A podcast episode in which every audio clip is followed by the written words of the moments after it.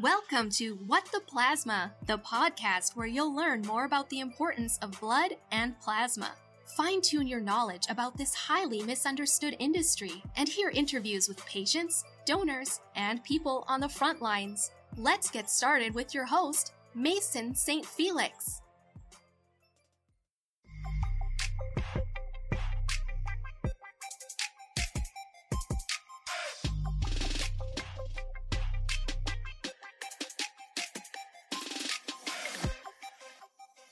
Welcome to What the Plasma. I am your host, Mason St. Felix, founder and CEO of iPlasma.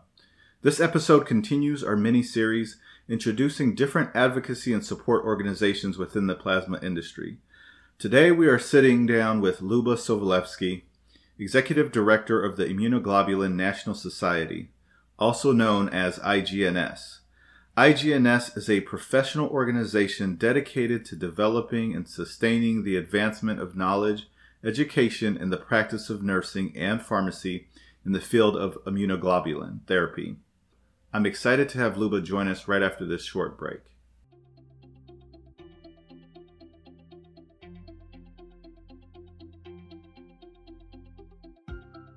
Over 1 million patients with rare and chronic diseases rely on plasma.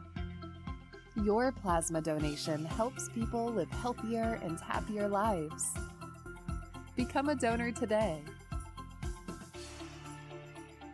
Find a center near you on iplasma.life. All right, Luba, thank you for joining us. Thank you for joining What the Plasma. How's it going today? Doing great. Thank you so much, Mason. Thanks so much for having me. Yeah, no, I really appreciate you doing this. And so this this week we we've been um, and for the next few episodes, we're jumping into introducing different organizations within plasma or that are associated with plasma that may or may not be well known to um, both the plasma audience, like people at a center or donors, and even those outside of plasma that, that follows this podcast. And really thought it'd be great to start with, um, you know, with the IGNS. And, and I'll be completely honest with you. Um, IGNS did not pop up on my radar, and, and he he said, "Hey, you've got to oh, talk to Luba." so he, he sent me back. He said, "You've got to talk to Luba," and he told me a little bit about about uh, the organization. And I'm and I'm just sitting here. How do I go ten years in this organ in this industry and have not known about it? well, I got to thank my friend Alan, with whom I've worked for many many years in different capacities. So that's great. That's awesome. Yeah. Yeah. Well, so, so why don't you just why don't you share a little bit about you know who is IGNS? Uh, what what is the story behind the organization and and you know like help us understand what what's the what is it that your organ or your organization do? Sure, sure. I'd love that. Um, so IGNS, which stands for Immunoglobulin National Society, is the only multidisciplinary standard setting healthcare association that is dedicated to the practice of immune globulin. And immune globulin is used in such a variety of different clinical fields that it is very difficult for any healthcare association to guide its practice uh, and the practice of um, other therapies that are if it were disease focused. So instead of that, we started an organization that focuses on providing standards of practice, developing systematic education, professional certification, and other very important resources for clinicians, but focusing entirely on the field of immune globulin. And that's what sets us apart from many other organizations is that focus, first of all, right? So it's on IG therapy. And it's the fact that it's multidisciplinary. So very few professional organizations include nurses, pharmacists, physicians, other clinicians, the industry, and now also most recently the patients as well. Yeah, that, that makes your organization absolutely unique because it operates as this central hub that kind of brings different facets of the industry together. So how do you balance that and and you know really grow and build that that relationship amongst all of these groups? I mean, that's always been the focus of ours because it's really, it, it, was the impetus for starting IGNS. It's the one thing that we knew was missing. Um, in our registry uh, that we did back in 2012, when we found out that over 85% of newly hired nurses and pharmacists did not receive appropriate training and 90% were not required to keep up with the developments in their own field through continuous education, meaning IG nurses, IG pharmacists, which that, designation, that designation didn't even exist at that point, were getting most of their continuing education in fields outside of immune globulin. And so we set out to really change that. And once we were in it, we realized there's also very little collaboration and communication between clinical societies, industry organizations, patient advocacy groups, manufacturers, and providers and hospitals. And so every one of these entities had their own um, groups of interest or associations, um, or they just, and they were not connected in any way and they weren't collaborating or communicating. And so it was really crucial for us to bring everyone to the table and make sure everyone has a seat at the table at IGNS. And we, that multidisciplinary collaborative approach is something that drives us forward. And that's really central to who we are as an organization. Yeah. And so one of one of the key things that um, you know when when we spoke last week, um, you mentioned about just the collaboration and the the focus around uh, adding the patients to that mix, right? So it's rare that you would see an organization that has you know the suppliers, the physicians, manufacturers, other other organizations, other patient organizations, but also bring in the patients into that conversation. And that had to be a pretty deliberate choice, is really adding them into the mix. And what really drove you to to doing that and going in that direction? Yeah, it was very deliberate. Um, we, for years, were focusing on improving the standards of, first of all, developing the standards of practice that didn't exist at all prior to what IGNS started to do, uh, developing certification for clinicians, nursing and pharmacy certification to measure someone's clinical expertise and, and skills education and all of the all of the professional resources so we're focusing on improving this field and making patient care more robust comprehensive, safe, etc. And our focus has been entirely that. Uh, and, and, remember, we walked into a field that was in, devoid of, of any standards or resources or education in our field of IG therapy, and we created immune globulin as a. We established it as a um, clinical specialty for nurses and pharmacists. So there's been a lot of work and, and just incredible achievements uh, that have supported this field and supported our clinicians.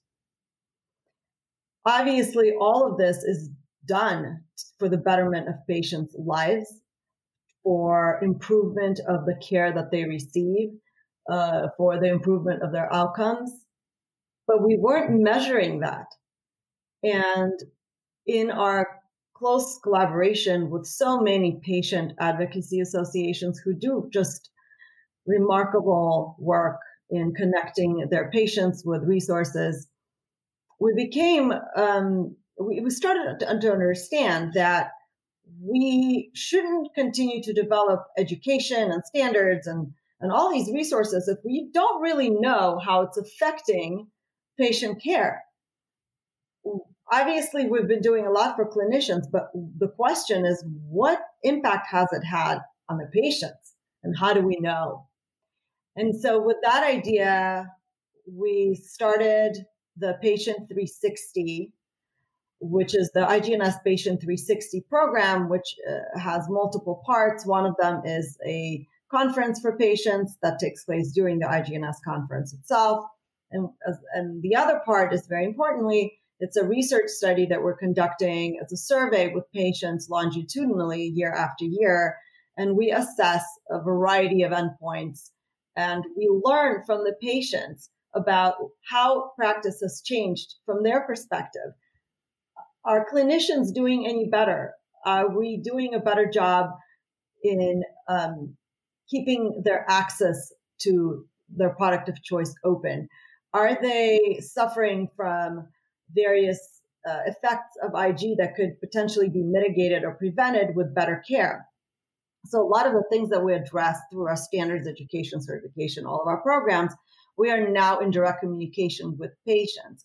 So, on the one hand, we provide them with this incredible opportunity to come together with patients from different diagnoses, not just their own disease states, and discover how much in common they have because they're all receiving IG therapy. And there's so much in common. And it's very interesting that things that we previously thought were disease specific are now clear that it's actually therapy specific. And there's a lot of research that can come out of these findings. So it's, it's an exciting time to be um, to be getting this information. Um, we are. It's very empowering to bring patients together and to really ask them uh, how we can work for them, what we can do to improve their care, and they're very vocal. Patients who receive IG generally are um, from different diagnoses, but by and large, they're rare diseases, and patients in these disease groups tend to be very well educated about their their condition. What we're finding is that there is still a, really huge need in education about IG therapy itself for these patients. And so we work with the patients and the patient foundations who we bring into this m- meeting as well. And we both provide them an education in IG. We bring pharmacists, nurses, physicians, speakers who really educate and inspire patients and provide them with information. And we have these networking events where patients can get to know each other at the same time they can find out. And so it's it's really um, it, it's very important for us to listen to our patients and to make the findings from this patient listening available to clinicians so they can understand exactly where the practice is going, where it's lacking, and where we're doing well. So this this kind of this really uh, you know this situation or this um, the pandemic COVID nineteen has put um, the overall industry in this unique space and I'm curious, how are you guys, how are you navigating it? Uh, but also, how are you helping all of your other partners navigate through this um, and, and, come out on the other side, you know, even more stronger and, and better? Yeah, I mean, obviously, every one of us has been affected, and it's been both. Um, it's been difficult on many levels, and and obviously we weren't prepared for anything like this. No one was. We've been receiving um, very conflicting guidance, even from uh, the CDC and the uh, World Health Organization, because their scientists and clinicians are learning all of this as they go as well. So that's par for the course, but obviously is unnerving for those um, of us who are clinicians who are frontline who are seeing patients. From an association standpoint, we've had to mobilize immediately and start to understand what the critical needs are and beyond PPE and shortages that we've had in supplies. I mean, there were weeks where we couldn't talk about anything else, and we were trying to connect um, this industry with resources as much as we could. But beyond those shortages in in the supplies, there are shortages in healthcare professionals. There are uh, clinicians who can't work or have been called into the front lines. And so the area of immune globulin practice is really was, was quite a bit of turbulence. There were physician practices that were closing down for periods of time. There was telemedicine that was being implemented that no one has worked with before. There were issues and questions about reimbursement. There was an influx of patients who are normally uh, being infused in hospitals or infusion centers into the home sector. And the home infusion sector was also suffering from not having enough resources, human resources included. And so it was truly, as we all saw, a crisis on, on so many levels. And we've seen such incredible human sacrifice. Uh, and our patient population is, is at risk inherently with um, a lot of immune compromised patients. And so th- that the stakes are even even higher. And so it's it's been an interesting ride. What we've done immediately was start developing resources for clinicians who are treating patients with immune globulin. At the same time, developing resources for patients um, who are receiving IG, sometimes in a very new setting to them if they have been transitioned. And so we took the CDC guidance, we we took the WHO guidance, we looked at what organizations are doing, and we developed a uh, a guideline for IG therapy during COVID nineteen. It included a lot of parameters on how to um, triage patients, how to contact patients ahead of the treatment, what to do at the patient's home or at the clinic.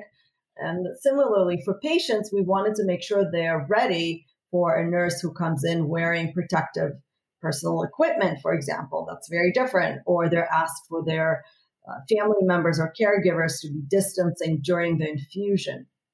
We also know that there's a lot of fear on the side of the healthcare professionals right now who are walking into uh, someone's home to treat them with IG therapy, or they're working in a infusion suite where they're giving those infusions. There's a lot of fear um, and there's a lot of anxiety among healthcare professionals uh, because obviously they're at risk for contracting COVID 19.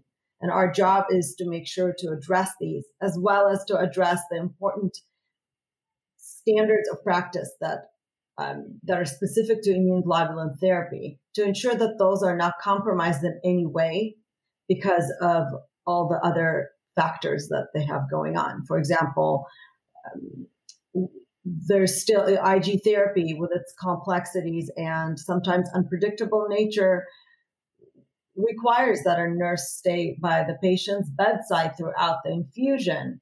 And so, no matter what the situation is, we have to make sure that nurse is safe. So, we have to make sure the family of the patient, the patient themselves aren't exhibiting any symptoms, but also make sure that there are distancing um, in place with the family and other people in the home to make sure the nurse is safe. But that nurse cannot leave the patient.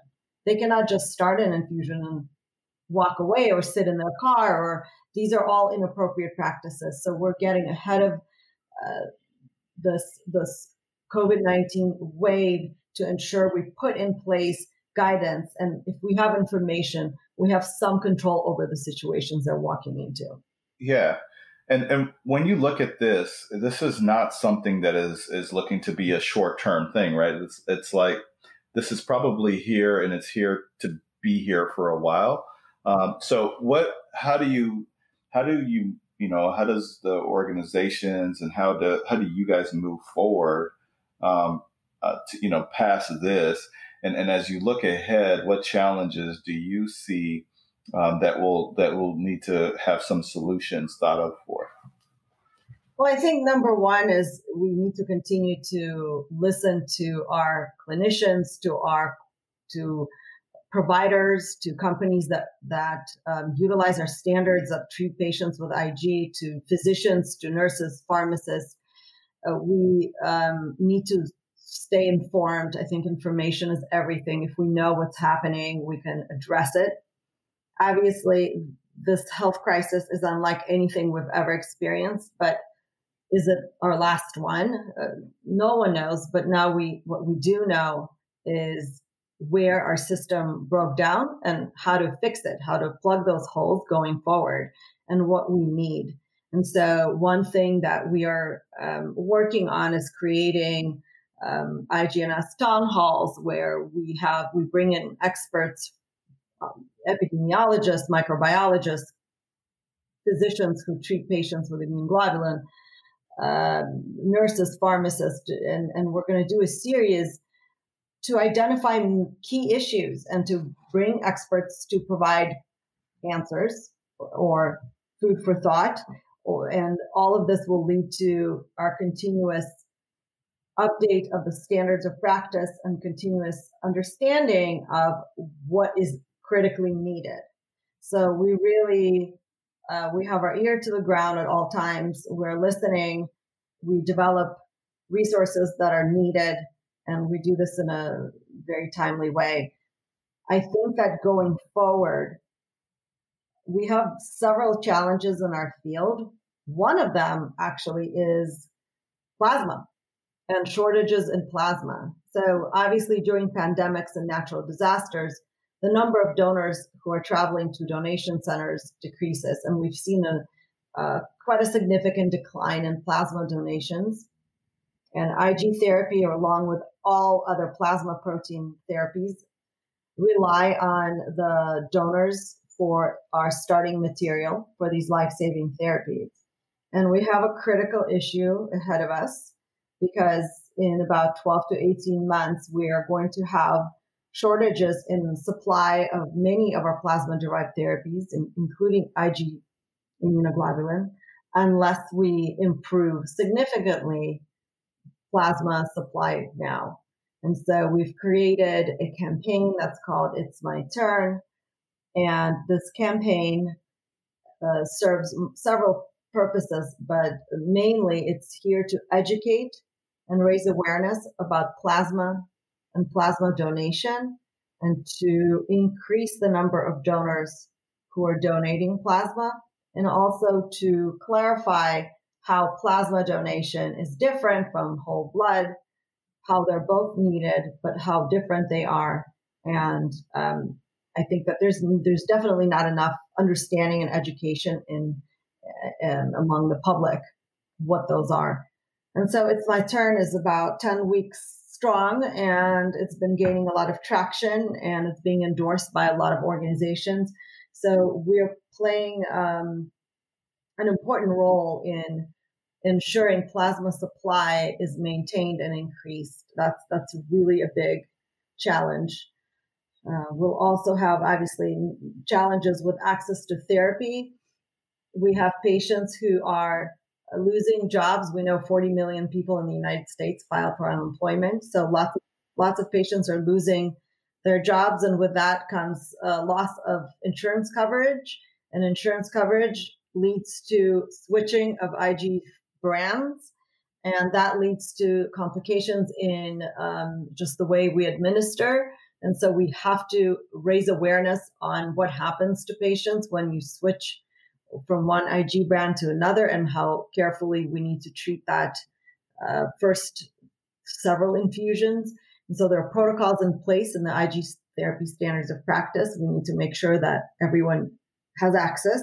And IGNS has actually released the IGNS standards completely free of charge during the COVID 19 epidemic to make sure that there are no barriers to, to obtaining those. So those are available on our website. Um, generally, reimbursement is an issue in this field, and we'll, we continue to work with industry partners on, on improving that as well. And I think that overall and overarchingly, we need a very strong collaboration between healthcare teams, between physician specialists, between neurologists and immunologists. All of our patients are very um, they have a variety of disorders and, and they're complex and they have a multiple a multitude of diagnoses and they cannot be treated just symptomatically and they cannot be treated by individual physicians who don't communicate.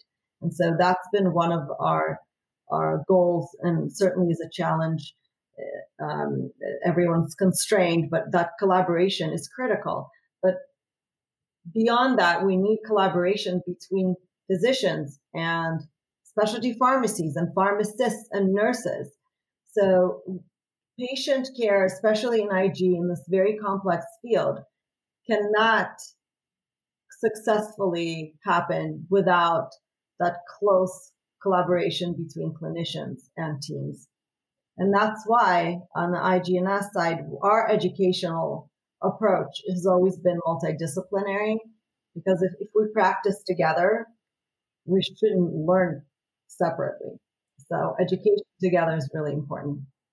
Yeah, no, that that's that's absolutely right. And I think one one thing that we see from this entire situation is that it's it, it's it provided in, in, a way it's kind of good because it kind of opened up and pointed at the like really highlighted the holes um, that needs to be addressed and and the things that um, you know have probably been problems but gone unnoticed that we we now know like hey here's where we really truly need to dedicate some time and solution.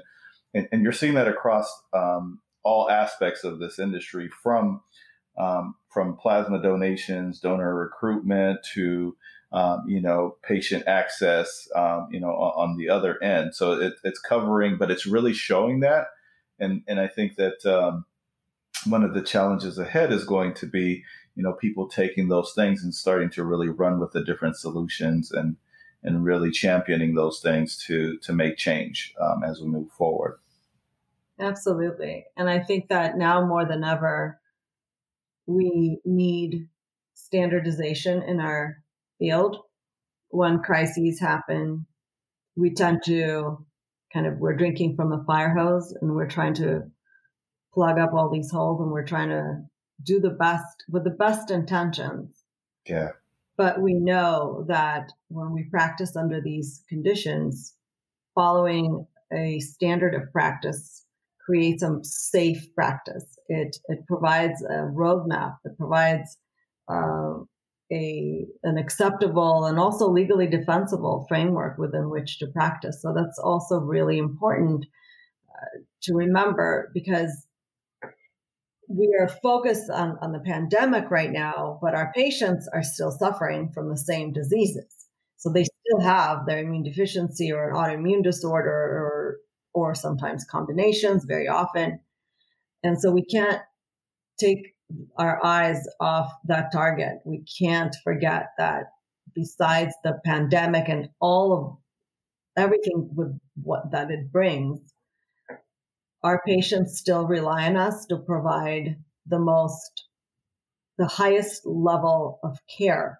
Um, and that we have resources in place to support that practice but we also obviously have to adopt and adapt to our new situations and create additional standards and, and, and, follow that guidance. And that's that's the bulk of the work that we've been doing and, and leading um, this field in in the last several months.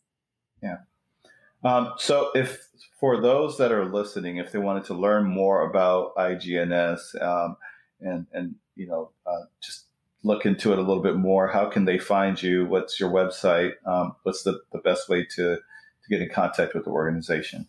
Yeah, so our uh, website is um, www.ig-ns.org. And you can subscribe free of charge to our newsletters and announcements. Uh, I really encourage you to become a member. Uh, take a look at our online learning library. We have hundreds of hours of continuing education.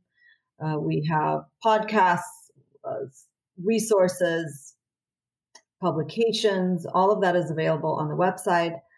Um, our national conference takes place October 22nd through the 25th. You can find more information about it um, on the same website. Uh, we are going to have a hybrid live and virtual meeting this year to accommodate everything that's been going on. But um, it's going to be an incredible meeting. We are so excited to have a meeting.